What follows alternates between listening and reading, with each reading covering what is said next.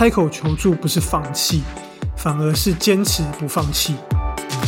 欢迎来到三十人的舒适圈，我是天。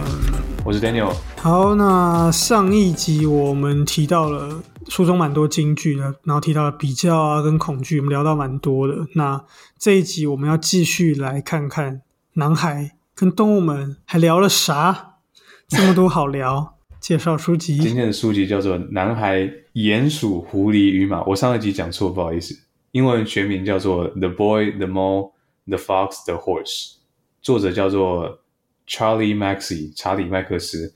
这本书是在去年一月天下杂志出版的。好，那这本书它就是嗯非常畅销，全球超过四百五十万册，然后在 Amazon。有超过十五万呃十一万则的评论，然后有超过九十 percent 都是五星五星推推。那翻译也超过四十种的语言，那也是在《泰晤士报》啊，在英国水石书店、美国邦诺书店的一些最佳书籍，然后最长的在榜的记录。嗯，欧普拉非常喜欢这本书。那雷神索尔克里斯说也说八到八十岁都会爱上这本书。好，作者介绍一下。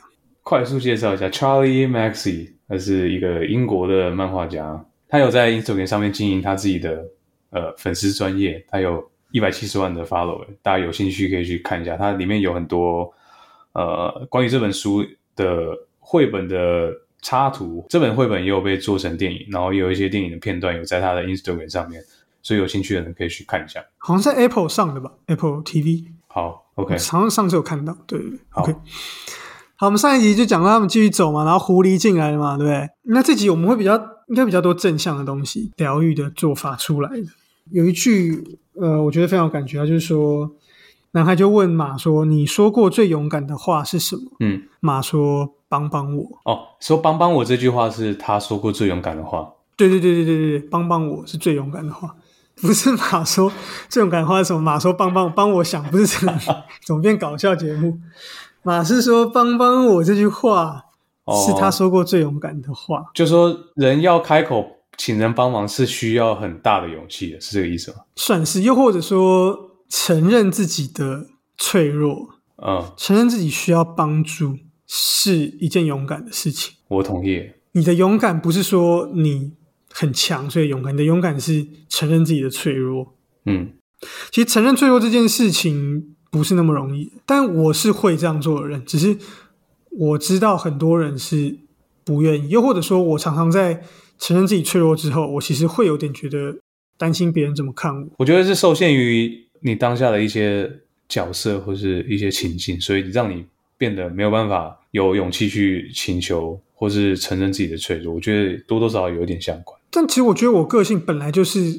会 call help 的人，然后当我遇到问题的时候，其实我习惯的疏解方式都是找人聊。就是我不是会自己一个人闷着什么话都不说的人，但我自己有时候也会觉得是不是讲太多，或是透露太多自己。在工作上一直有一些事情需要讨论的一个同事，他们会不会觉得其实很烦，或是他们其实也有自己的问题，只是他们没有讲而已。还是你可以找一个，你可以找一个导师 mentor，跟你的工作。完全不会有关系的，就不会影响到，不会说因为你跟他讲，然后工作就被影响到。这个状况你一定是同事最知道嘛，你不需要解释太多嘛。嗯，可是你跟一个导师聊，或是跟朋友聊，你就必须解释那个情境啊。我觉得要看聆听者他他的厉不厉害。你像我跟像我爸就是我的导师，我我即使我们在不同产业，他还是可以百分之七八十就马上掌握到我现在这问题在哪里，我都不用解释太多，因为他有一个很全面的了解。哦。我我我其实也会跟家人聊，但是我家人比较多是情感支持的这个部分。OK，给予实质职场上的建议就比较难做到这件事情。OK，他们不是那个那个风格的，可能会选朋友吧，朋友。OK，你不是也会找汉克聊？其实跟朋友聊真的比较多是情感支持的部分透过在聊的过程中，我会不断的厘清自己到底在想什么。因为你会跟我聊啊，跟我聊过程你会理清一些事情吗？还是还好？会啊，然后聊完就会好一点，这样。那就好，有帮到你就好。对啊，帮帮我，其实是一个很勇敢的话，不要觉得承认自己的脆弱是不勇敢的行为。有问题就发问啊，不要想太多。因为我最近才刚开始我的新工作嘛，我第一周我的主管就跟我说，他说：“There's no dumb question。”你不要觉得啊，这个问题好像很智障，不要乱问好了，搞不好别人都不会这样觉得。也许别人有这个问题只是不想问，或是不好意思问。那你问了就解决大家的问题。我觉得这个很重要，就是说在职场上，你的主管或是这个职场有没有让你觉得安全感？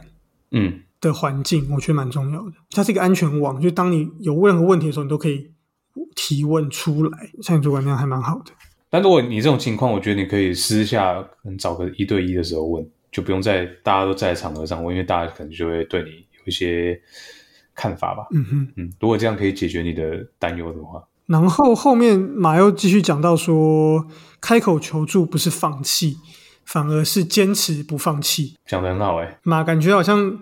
年纪比较大的感觉，没有马的角色定位就是一个温柔但是很有智慧的角色啊。对对对对对对对，我记得很很多时候，我觉得之前不是有讲，就是那种什么都说什么最最常加班的先离职，或是那种默默不抱怨的人先离职。对啊，因为他其实默默在忍受，最后有一天受不了，啪就离职。嗯，那你还不如有问题就是不断的去沟通，其实说不定对上面是比较公平的，说不定。你这个问题，他可以解决啊，就不需要损失你这个人，或是甚至重新找人的成本。我想到我们以前求学阶段的时候，会参加一些可能上课啊，或是有一些讲座，然后最后讲者讲完之后，他一定都会问说：“来，各位有没有问题？”我记得在台湾的环境好像就是鸦雀无声，绝对不会有什么问题，很少很少。然后有的话，应该就是那种。同学会把它当成哦，你就爱炫啊，爱炫耀，爱问一些有的没的问题。但我觉得这个文化其实不太好。在美国就比较像是有一堆人抢着要问问题，因为他们觉得这是一个很好的互动，然后一方面可以解决你的疑问，一方面可以解决也许别人也有这个疑问，然后你去帮他们解决。我觉得下面的听者在美国啊，应该都是这种想法。那他他在台湾有点像是哦，我有点怕怕的，好像我问问题就被人家。打聚光灯，然后人家就觉得好像我很爱秀还是干嘛的。其实对我来说，有时候我是会觉得说，哎，可能你没有想要在这么多人面前问你的问题，可能有些人是抱着，就是他不想在人群中展现自己。这个也是，我觉得这也是东西方的集体文化跟这种个人主义的差异吧。是啊，因为当下不问问题有两种，一种就是讲者讲的东西你都完全。get 到嘛，你就完全都听得懂。第二种就是我已经放弃要听你讲的内容了，所以 whatever 你想讲就讲，我没有要问你的问题。通常一般都是第二种。第三个还有第三个就是我害怕在众人面前讲话。哦，对啊，对啊，这个也是。还有一句话也是跟前面有点关系，他就是说有时候只是站起来继续前进就是了不起的勇敢。就这个我觉得蛮有感触。不知道大家知道莫子仪，最近应该比较多人知道，就是他有演那个《亲爱的房客》，嗯，应该也是有得奖什么的，对。然后有一次我在他一个访谈就听到，反正他就说，人只要活着就已经是很大的勇敢。那时候我就不理解，那个时候我就几年前刚出社会，但我现在有时候觉得真是这样，就是当你面临很多很多困难的时候，你光是活着，好好的活着，其实就已经是。很大的勇敢，或是很大的一个成就，对应到处理这句话，就是你只是继续前进，就是最了不起的勇敢，不一定是要做出什么多了不起的事情。我看这句，我也觉得很符合我之前在找工作那段时间。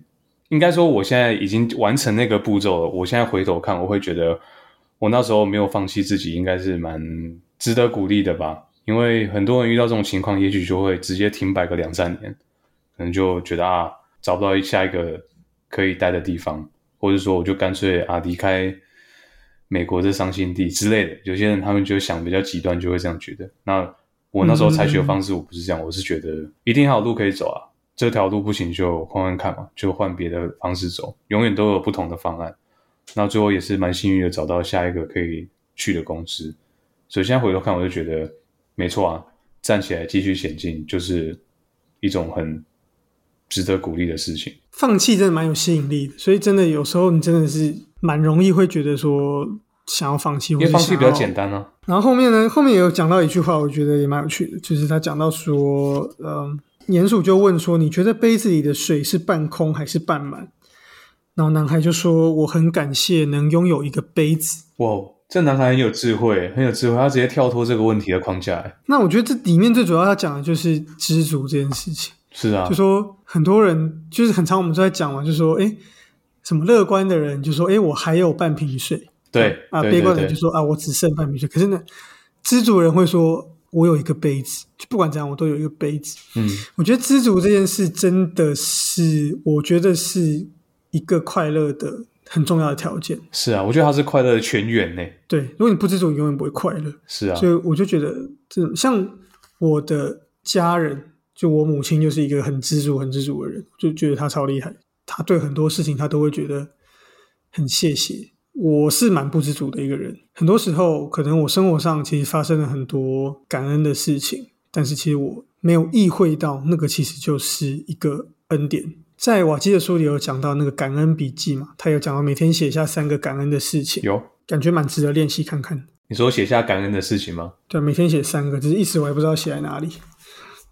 哦，可以拿你的笔记本来写啊，随意的写，就日记有有什么纸本的地方就可以写，或者打在你的。笔记本上，对，但我比较都是电子的，就是对啊，可以可以，反正我觉得可能大家可以再找个地方，或是你就是手机备忘录，对啊，打开来，我觉得笔电也可以啊，你可能就每天结束睡前把它打完，然后 Windows 不是有那个标签 App 吗？就是那个便条纸，嗯，你就把它打好，然后贴在桌面上，你关掉就睡，嗯，隔天早上打开你就会看到。我不知道，我我觉得那个像老袁的笔记本应该也有吧，他应该有写闪。有啊，就一样的意思，他只是实体的，把它打开来翻嘛。我好像前天练了一次，然后又忘记。可以啊，那就再把它重重拾这个习惯了，然后你那一天就可以写，今天就可以写感我感恩我自己又把这个习惯捡起来。你看这样就一个了。要不然我再开一个感恩笔记这样。可以啊。然后后面有一句话我也觉得很感动，他们要进入一个算是一个。树林吧，有点像是那个魔界里面那个树那个树妖在那个地方。哦，里面就讲到说，当你觉得那些大事都失控时，大的事情都失控 out of control 的时候，专注于眼前你所爱的人事物。嗯，我觉得这个也很，我想 Daniel 应该，我不知道，我我我猜测啊，可能当时你你你经历工作转换的过程中，可能也专注于他们，可能多少应该对你也会有帮助。第一个可以讲到的是，呃，事情，尤其是坏事发生在身上的时候，绝对不要迁怒到你所爱的人事物上，因为一点用也没有，而且这样其实是会有反效果的，因为他们这么在乎你，然后你只是把你的一些负面情绪转嫁到他们身上，他们其实是无辜的。我觉得这个是完全要不得的事情。我觉得这个是第一个想要跟大家分享。然后我要刚刚想到一个一些电影画面，就是比方说在飞机上。氧气罩突然掉下来，大家的第一反应应该就是抱着旁边的家人，然后祷告什么的。就是这种事情已经 out of control 了嘛，因为飞机不是你可以控制的。氧气罩已经下来，那就是戴好，然后就是跟你的家人抱在一起，然后祈祷接下来事情可以完美的结束。那如果真的没有完美结束，那最好至少我最后一刻是跟我的家人在一起，这样也很好。跟那个 Don't Look Up 最后一样，呃，有点像。对对对对对，他就一起吃饭。应该怎么讲？就是我我我其实有感觉到，比如说你有小孩，或者是就是可能有些同事他有小孩，或是有有老婆，他可能就是会像我，我觉得这力量是很大的。比如说你是一个妈妈，你是一个爸爸，然后当你快坚持不下去的时候，你的小孩就是你的动力，你可能会想到回家可以抱小孩，不是回家不爽回家打小孩打老婆，不是这样是不对的。嗯嗯，是说可能工作真的压力很大，什么，然后你回到家看到哎自己小孩，然后的这种。沉沉的入睡，你就觉得好像一切都你的辛苦都值得。对啊，又或者可以换个角度来想，就是说，当大事都失控的时候，你专注于眼前的小事，等于说你去一步一步的去抓取可以掌握的东西，可能会是一个度过难关的方式吧。蛮正向的这句话。今天跟朋友聊也是聊到，就是当你可能工作上遇到一些挫折的时候。比如说，像我自己在工作上遇到挫折的时候，可能你会试着说去抓住一些做好的事情跳出来。像我那个转职空档，我也是会三不五时觉得，哎，这一趟回去台湾好像感觉有点空虚，因为你没办法跟人家说，哦，我就是远端上班啊，然后一个稳定的工作，因为我就没有那时候没工作了嘛。但我就觉得好像也是一个好机会，像 Tim 那时候也有提醒我说，你刚好可以把这个时间。很专心的花在你的家人上面，或是跟朋友上面，就是好好出去玩，然后跟家人就是好好吃个饭，然然后想聊什么，这三年多都没有回家，想要聊什么就随便聊，想要喝个酒就喝酒，跟老爸喝个酒聊个天，这样就也是一个很好的机会，不会说你半夜还要上班这样，转个念。我有时候反而是决定权在我的时候，然后最后却不如我意的时候，对我的心理负担会更大。嗯，因为我要承担这个责任，但是我不敢承担这个责任。比如，好，现在我到底，比如说我要做一个工作的转换，我必须承担这背后的责任。这个东西，那万一没没一个没弄好，那全部都在我，对我来自己来说是压力更大的。嗯，因为你要开口说就做这个选择，我负全责，这句话其实蛮重的，你很难要克，你很难克服这个心理状态。应该说成一个成年人，本来就你就得你就得对你的选择做选择，不管是大或小，像连小到连选择要不要去这个聚会，对，都是你决定。今天这个邀约你要不要赴约？最后如果有不好的 consequence，你都必须承担。是啊。所以我觉得这个东西是会造成我的一些心理负担。有时候真的累或者真的什么的时候，我真的会想说，这样这样讲不好不好？就是我真的会想说，好想被车撞一下。干嘛？被车撞不会解决问题啊？不是撞到，不是撞到，是没有没有没有，我就可以趁机。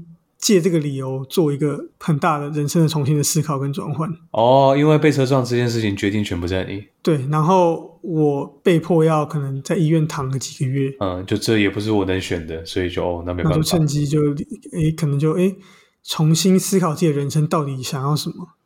这个东西我有时候会觉得，可是可是我立刻就觉得不行这样，因为这样会让我爱爱会让爱我的人很痛苦啊。其实有时候我会突然会这样想，就觉得说啊，OK。可以尽量不要像我这样想，这样偶尔突然想一下就好。要这个这这样不太好，就不要真的。哦，这是负面教材，对我们是负面教材。希望大家都平安健康。只是说有时候真的累的时候，会突然会这样想。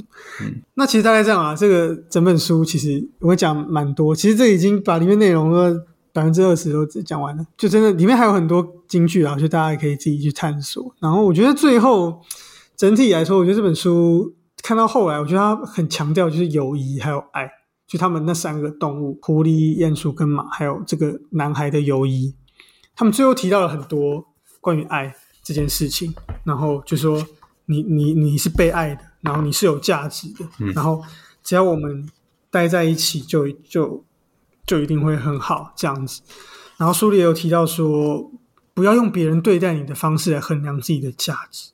我觉得这个也是很让我去思考的，就说如果当你不断的一直在从别人的身上找寻自我肯定的时候，那你的价值感是不是就完全取决于别人？那你的你就变得很没有价值，不是吗？是啊，有点像是那种命悬一线，然后那个线是在别人手上，因为你是用镜中的我来决定我的价值嘛。如果你对自己有一个很核心的观念，你有这个强大的信念，别人怎么看你好像就比较次要。但我不是说。特立独行，然后别人怎么看我都不管，就是说不要完全以别人对待你的方式来衡量自己的价值或者好坏。我自己也在练习啊，真的可以学着怎么去爱，学着拥有好的友谊，然后试着肯定自己是有价值的。我觉得先要爱自己，这个比较重要。爱自己的方式有很多种嘛，理清自己的自己的终极目标是什么。你想要的是什么？你想要做什么事情？你喜欢跟什么样的人相处？这个都要自己去问自己啊。就是可以透过冥想或是阅读一些书籍来得到一些灵感，然后最后理清自己的目标。我觉得这个是首要的事情，其他事情等这个结束之后再来讨论。最后，希望借由这本书，希望大家都能够拥有很好的友谊，都能够学着去爱，然后也都能够找到自己的价值。对你才可以决定你人生的价值。好，本期节目就到这边啦。喜欢我们的听众，欢迎到 Apple Podcast 或者 Spotify 给我们五星评价。为什么这个收尾好像有点哽咽的感觉？嗯，Tim 好像有点小流泪这样。我没有没有看出我的反光。还好了，还好了，还好。好吧，哎，小编已经很久没收到私讯，所以可以分享一下你的爱跟友谊给小编，小编 会及时回复你。我们会克服时差，对，欢迎留言。那就下次见吧，拜拜，拜拜。